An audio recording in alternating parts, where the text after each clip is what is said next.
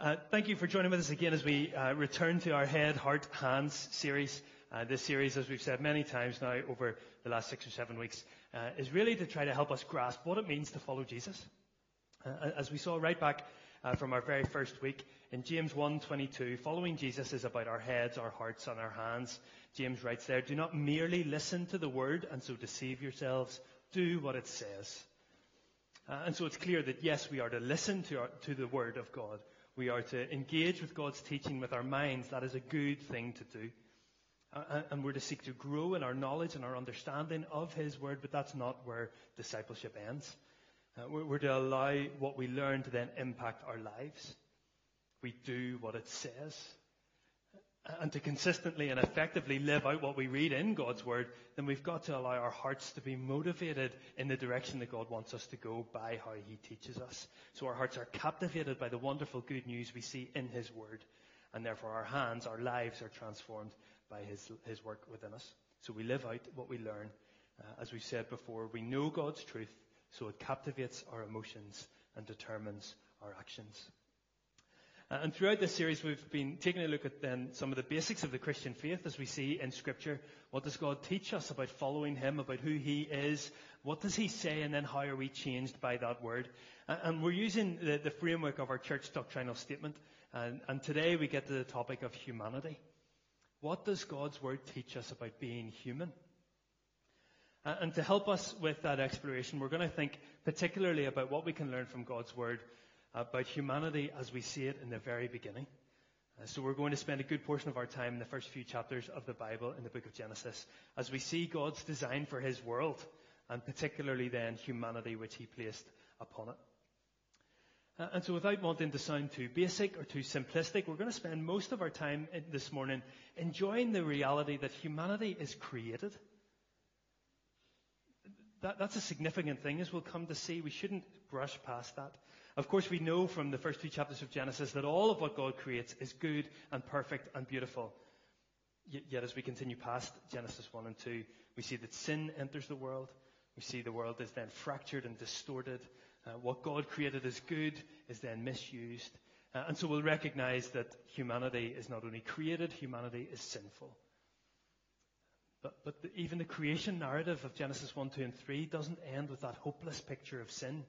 Uh, even in the Garden of Eden, there's a foretaste of the defeat of sin and evil and the devil himself. And so the story of the Bible goes on to show that God rescues, God redeems those who repent.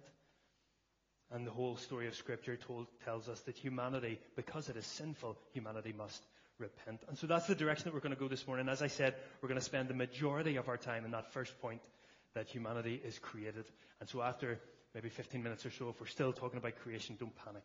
Uh, we will get to the end. But this is an exciting topic. Uh, and so I don't want to rush through what God has to teach us this morning.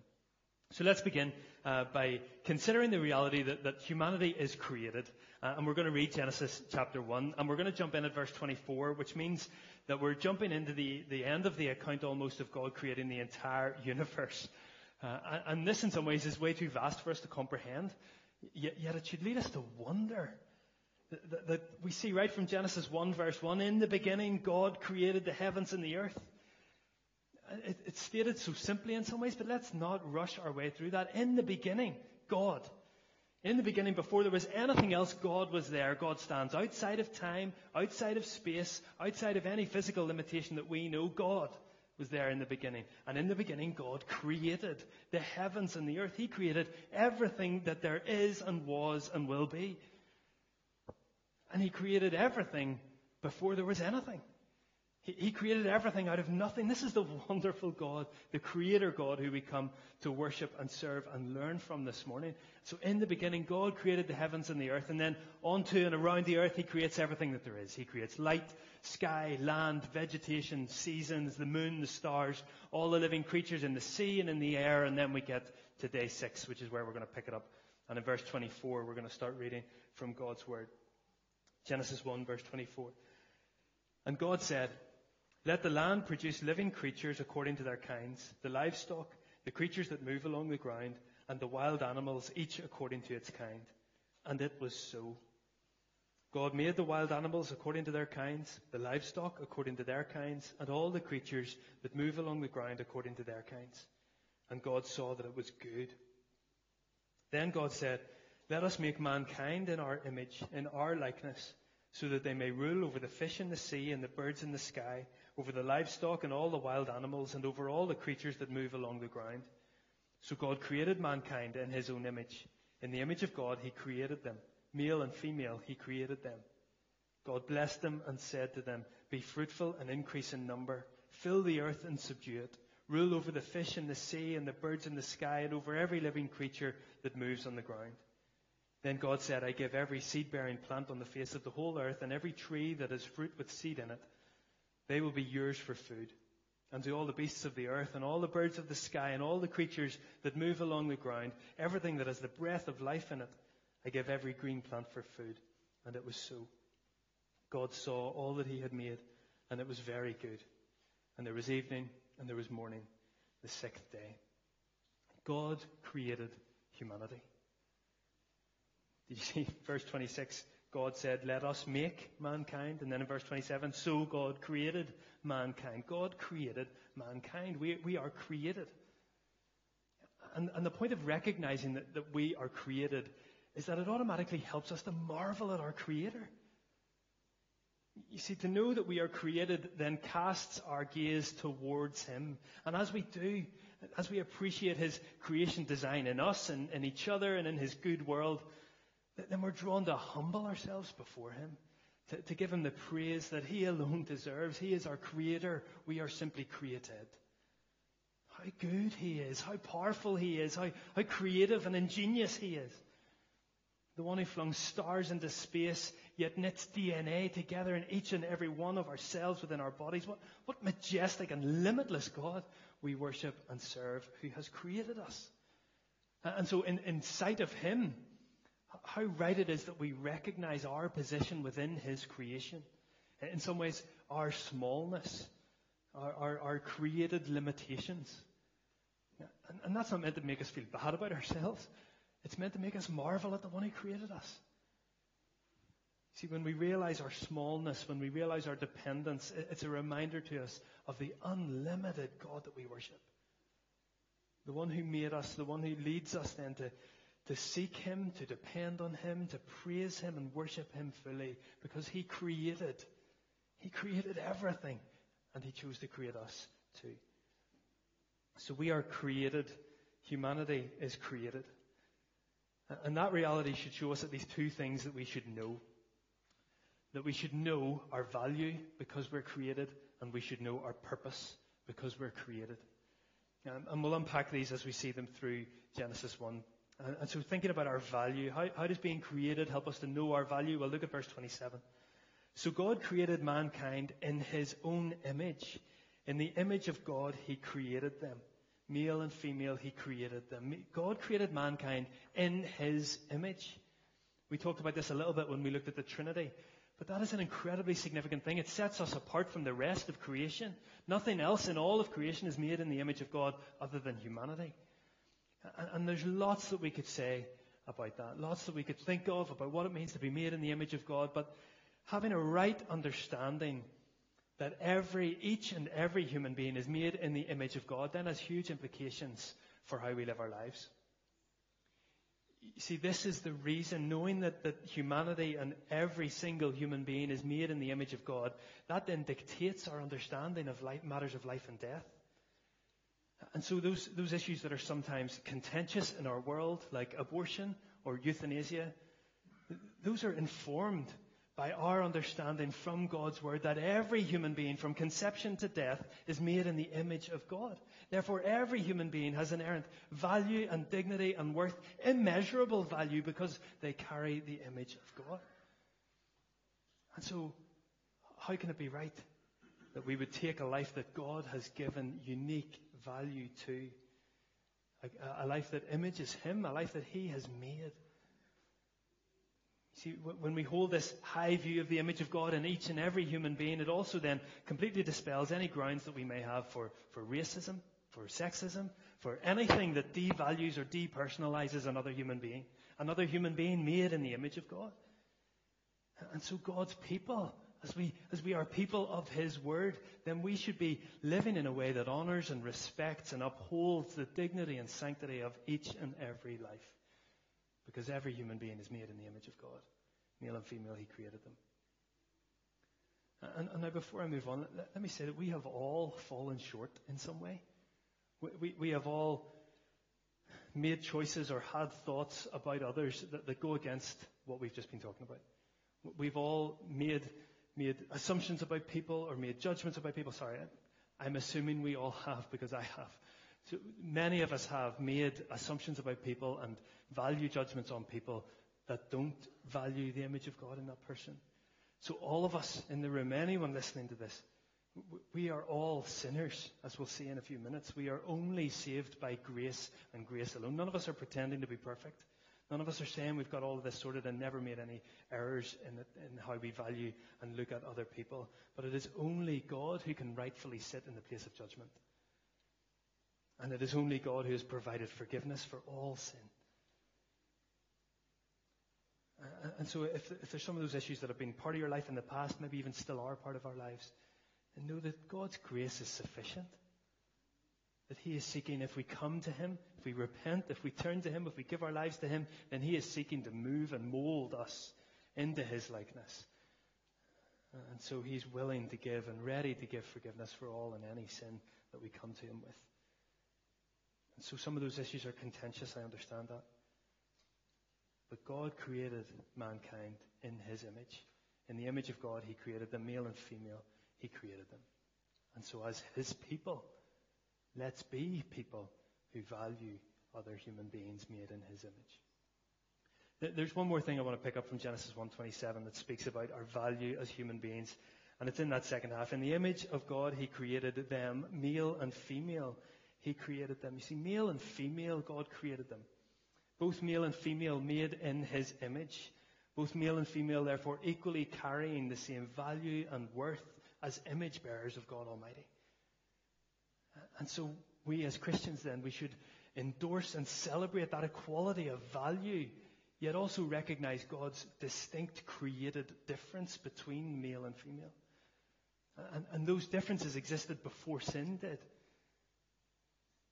And so we have to remember that being created in the image of God means that he created male and female equally valued in his sight, yet different from one another, distinct from one another, complementing one another.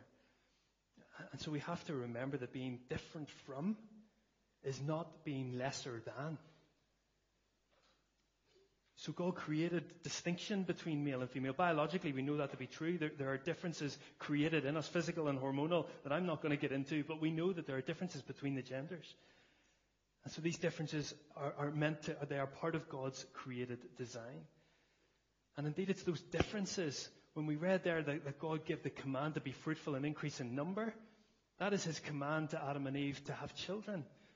And it is only when those differences that he created in male and female, when they come together as husband and wife come together in sexual intimacy, that life can be created.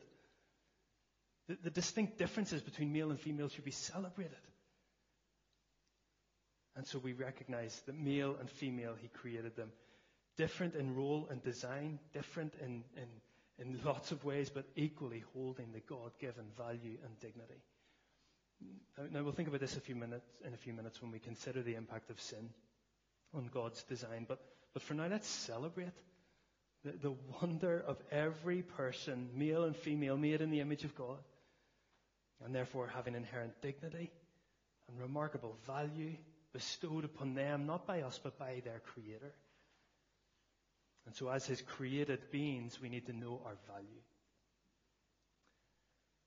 Secondly, as, as we recognize our created status, we also need to know our purpose. You see, in the creation narrative which we read in Genesis 1 and 2, we see a couple of times, let's pick it up actually for verse 26, when God's talking about, let us make mankind in our own image, in our likeness, so that there's a purpose here, so that they may rule over the fish in the sea and the birds in the sky, over the livestock and over the wild animals and over the creatures that move along the ground. We see it again in verse 28 of chapter 1. God blessed them and said to them, Be fruitful and increase in number, fill the earth and subdue it, rule over the fish in the sea and the birds in the sky and over every living creature that moves along the ground. We see it again in chapter 2, verse 15. The Lord God took the man and put him in the Garden of Eden to work it and take care of it. And so, and so there's this repeated pattern, this repeated idea of having a, a ruling and caring and stewarding role over God's creation. Indeed, that's what, what it's what, part of what it's made to be made in His image, the, the image of the sovereign King of the universe, is that He has created us, humanity, to tend to His creation. So He's placed humanity on the earth to have dominion, to have rule, to have authority over the created order. And of course, as we'll see in a moment, sin again comes in. Uh, and that perfect creation picture of Genesis 1 and 2 uh, is distorted, if not destroyed.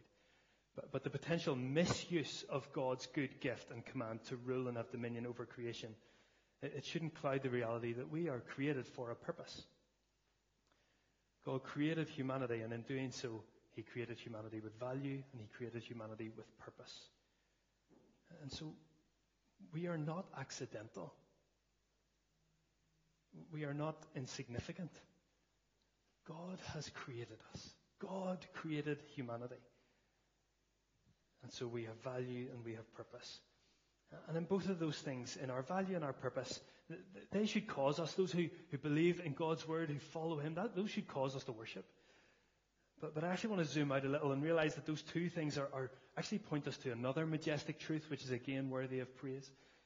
Um, you see, to know that we are created, we have value, we have purpose, they actually show that we are created to be in relationship with our Creator. And perhaps you think that sounds obvious, but, but please don't let the simplicity of those words take away from the wonder of that truth. That we are created to be in relationship with our Creator. God created humanity to glorify Himself and to glorify Himself by enjoying relationship with Him. That, that's the, the, the wonderful picture we see in Genesis 1 and 2. God's creation in unbridled relationship with their Creator. And that is good news. It's a wonderful picture. And it sounds too big for us to fathom, but, but it's a truth that we are to know. We are created to be in relationship with our Creator. And knowing that truth, it, it should make our hearts sing for joy. We are created. And therefore, we should know our value, we should know our purpose, because we're created to enjoy relationship with our Creator. But as we know, the, the story of the Bible shows that God's perfect creation becomes fractured as humanity reject the good and loving rule of God and instead choose to go their own way. They, they disobey Him and His commands, even though His commands are the thing that give life. They seek their own pleasure despite true joy only being found in genuine, faithful relationship with Him. In other words, humanity sins.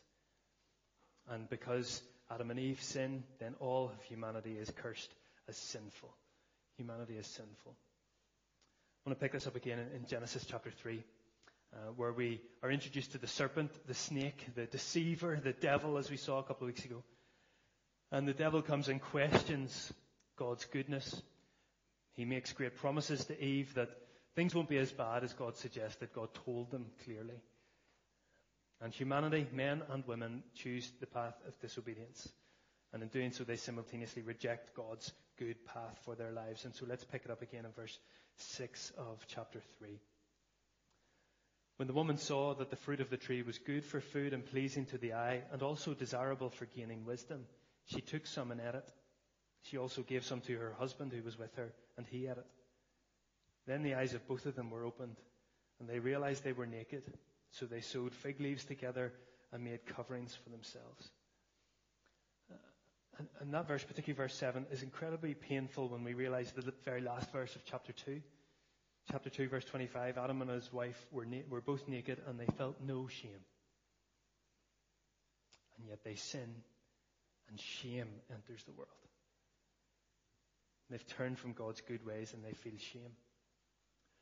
Uh, and as we continue through chapter 3, as we will do, we see that every relationship that had been created as good and profitable is, is now damaged in some ways. To put it this way, and we'll look briefly at each one of these three, that the relationship with God is fractured, relationship with others is fractured, relationship with creation is fractured. And so as we think of the relationship that humanity was created to enjoy with God, we see that being damaged by sin. We see in verse 8 and 9 that God comes walking in the garden, uh, and the assumption is even that that was just a normal practice, that in the cool of the day, God came walking to find uh, the man and the woman. And yet let's read verses 8 and 9. The man and his wife heard the sound of the Lord as he was walking in the garden in the cool of the day, and they hid from the Lord God among the trees of the garden. But the Lord God called to the man, Where are you? And, and so the, the, shame of sin uh, had now fractured the relationship that humanity had enjoyed with God. Adam and Eve knew they had done wrong. They knew they weren't worthy then to be in the presence of this holy, life giving God. And that's what sin does. It casts us from the presence of our Creator, Heavenly Father. The New Testament writer Paul puts it so elegantly, yet also so devastatingly in verses that we read often here, Ephesians 2. Let me just read the first three verses. As for you, you were dead in your transgressions and sins. Just hear these verses and see the impact of sin on our relationship with our Father. We were dead in our transgressions and sin in which you used to live when you followed the ways of this world and the ruler of the kingdom of the air, the spirit who is now at work in those who are disobedient. All of us also lived among them at one time, gratifying the cravings of our flesh and following its desires and thoughts. Like the rest, we were by nature deserving of wrath. You see, sin means that we deserve wrath. Sin brings spiritual death. And so we can no longer be in the presence of God. And indeed, that sin that separates us condemns us to an eternity of punishment for that sin. Our sin must rightly be judged by the holy God who created the world whom we're sinning against. And so, without his glorious intervention that we'll see in a moment, we are due to pay the penalty of that sin for all eternity in hell. We are by nature deserving of wrath. Or as Romans 3, uh, 6.23 says, the wages of sin is death. And so the result of sin, the, the, the relationship to humanity was created to enjoy with God is fractured. And in some ways, that is the key. In, in, in any way, that is the key relationship that is damaged by sin. But it then flows out and has impacts on all of our other relationships. So let's think briefly about our relationship with others. See, getting back to Genesis 3 in the garden, man and woman, they're hiding from God, which, which of course is never going to work. Um, but as they're hiding, God finds them and wonders why they're different. Why are they hiding? Why have they covered their nakedness? Uh, and let's pick it up in verse 12. The man said in response to God's question, the man said, The woman you put here with me, she gave me some fruit from the tree and I ate it. Then the Lord God said to the woman, What is this you have done? The woman said, The serpent deceived me and I ate it. Did, did, did you spot that? God asks Adam, What did you do? And he instantly turns to blame his wife. He turns to Eve and says, Woman, what have you done? And she instantly turns to blame the serpent. You see, the idea that is that the beautiful harmony that had been in the created order is destroyed. That, that untarnished union between man and woman is, is destroyed. And God continues to explain the consequences of their disobedience. And he outlines the damage that's done, uh, particularly between the man and the woman. Uh, when he says to the woman in verse 16, to the woman, he said, Your desire will be for your husband, and he will rule over you. See, the woman's desire will be for her husband, and he will rule. Uh, and this has broken the, the joyful relationship that was created. We saw in chapter 2, verse 18, that, that, the woman was created as the only helper suitable for the man. That, that wonderful complementary relationship that they were created to, to, in distinct difference, yes, but equal value, yes. And they, now the differences that were supposed to be a joyful, complementary thing, they're now an issue and, a, and an object of division and pain. As desires are twisted, as rule is misunderstood. And so the damage that is done between Adam and Eve then permeates through all humanity. As, as our own, as our own sinfulness seeks our own selfish desires. And so all of our relationships with others are damaged by that sin as we seek to have our own desires met, our own needs met, rather than serving the needs of others. And so rather than the created harmony, there's now discord and, and strife between human beings. So our relationship with God is damaged, our relationship with others is damaged, and finally then let's think of our relationship with the creation is fractured. And we see this through how God addresses Adam from verse 17. where he says, Unto Adam he said, Because you listened to your wife and ate the fruit from the tree about, about which I commanded you, you must not eat from it. Cursed is the ground because of you. Through painful toil you will eat food from it all the days of your life. It will produce thorns and thistles for you, and you will eat the plants of the field.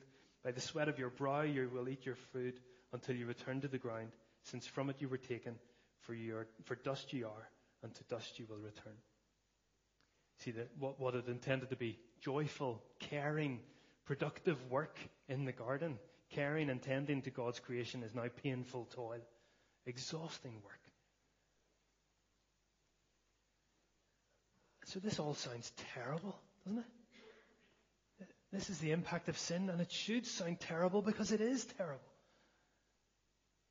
See, compared to the bliss of Genesis 1 and 2 and that original creation, then this is awful. This is the effect of sin. And as humanity, this is our default state. As we thought of in Ephesians 2, we are all by nature deserving of wrath. Or as Romans 3:23 picks it up, for all have sinned and fall short of the glory of God. See, we have all sinned. We are all living under this curse. Even though we were created, we are sinful. And we all fall short of God's glory. And so we cannot be in his holy presence now or for, for eternity without some kind of miraculous intervention. So humanity is created, humanity is sinful, but that is not the end of the story. I hope you are still listening. The story does not end with wrath. You see, God in his, in his bountiful wisdom and his wonderful justice he has brought about his salvation plan, meaning that the penalty of sin is dealt with, meaning that we can know forgiveness. It's what Christianity is all about. It's Jesus on the cross. We're going to celebrate this as we join in communion in a few minutes. But what Jesus accomplished for us enables relationship with God to be restored. See, we can be in His presence again, but only because of the cross. Because on the cross, Jesus takes that sinful state. He takes the penalty that was ours to pay, and He died. And in dying, he paid the price for us all in our place. But of course, as we've been singing this morning, he rose. He rose victorious, conquering sin, conquering death, conquering the grave. And therefore, he's made it possible for relationship with him to be restored so that we can walk with our Creator God again. See those verses that we quoted earlier uh, from Ephesians 2? They go on. They don't stop there because that isn't the end of the story. So we read in Ephesians 2 that we were all by nature deserving of wrath at the end of verse 3. Then verse 4, but because of his great love for us, God who is rich in mercy made us alive in Christ. Even when we were dead in our transgressions, it is by grace we have been saved. Romans 3.23 goes on, for all have sinned and fall short of the glory of God, and all are justified freely by his grace through the redemption that came by Christ Jesus. Romans 6:23 for the wages of sin is death yes but the gift of God is eternal life in Christ Jesus our Lord. And so we are offered salvation. We have been offered forgiveness. We have been offered life with Christ for now and for all eternity and so we must choose it. Humanity must repent we must turn from our sin and turn to Christ If I can read Romans 5, verse 17, which speaks of this so beautifully as we consider the sin that came through Adam, yet the righteousness that comes through Christ. Romans 5:17. For if by the trespass of the one man death reigned through that one man, so that's the story of of Adam's fall, of humanity's fall, of sin. Death came through through that one and came to all men. How much more, the verse goes on, how much more will those who receive God's abundant provision of grace and of the gift of righteousness reign in life through the one man, Jesus Christ? Let me read that again. For if by the trespass of the one man death reigned through that one man, how much more will those who receive God's abundant provision of grace and of the gift of righteousness reign in life through the one man, Jesus Christ? Christ has made a way and so we must receive his provision of grace. We must confess our sins before him. We must receive eternal life that he is willing to give. And so he's calling us into life in him. And it means that we reject sin, we turn from sin, we turn to Christ, and we're with Him for now and for all eternity. And the life that He calls us to, it, then, it then enlivens all that we've seen before. It, it, it enables us to know the reality that once again we are created. Yes, we are created, and we're created to know our value. We are created to know that we are children of God through Christ. We are adopted into His family. That we have a purpose. Ephesians 2 goes on in verse 10 to say that we are created to do the, uh, created in Christ to do the good works which He has prepared in advance for us to do. We have value, we have purpose, but through Christ. We are sinful, yes, yet we are forgiven. We are being sanctified. Our relationship with God is restored as we are adopted into His family, as we've seen. We're able to stand in His presence again. My mic just died. It's got too excited. We stand in His presence. We boldly approach the throne of grace. Do you want me to? Boldly approach. um, and so our relationship with God is restored. Our relationship with others is transformed as Christ's Spirit indwells us. And then we work out our salvation. We, we then embody the fruit of the Spirit as He is in at work in our hearts, transforming us so that we then live and show and share the love of Christ. And so, what sin means as discord, we bring peace because of what Christ has done for us. Our relationship with creation, we steward that creation. We live as ambassadors for Christ until we know that God will come in the new heavens and the new earth and make all things new. We know we need to repent and we can. And joyfully in this room, many of us have. And So let's live the life that Christ has called for us to live. Let us live the life that He has won on the cross for us to live. We know that we are created to know our value and our purpose. We know that yes, we struggle with sin. Some of us still daily struggle with sin, but our sin has been defeated. Let's walk in the victory that Christ has won for us. Let's cast our gaze to Him, turning, repeatedly turning from temptation and sin. And all of this is possible because of the cross. All of this is only possible because of the cross. It is of nothing to do with us. It is no, of no value or no merit of our own that we can earn our way to this. It is only and fully and blissfully and graciously in the life, death, resurrection, ascension, and coming kingdom of Jesus Christ. And so we're, we're going to celebrate communion. And I pray that as we do, that for many of us, we, we, we, may have done this many, many times before.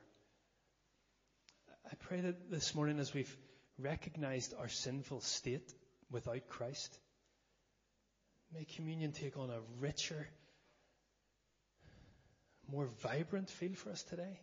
Not because we've created some emotional hype, but because we once again come to recognize the glorious sacrifice of Jesus on our behalf the depth to which we were, that we were by nature deserving of wrath, but because of his great love for us, God, who is rich in mercy, makes us alive in Christ. And so we're going to celebrate communion together as we do that. I'd, I'd just like to pause and leave some time.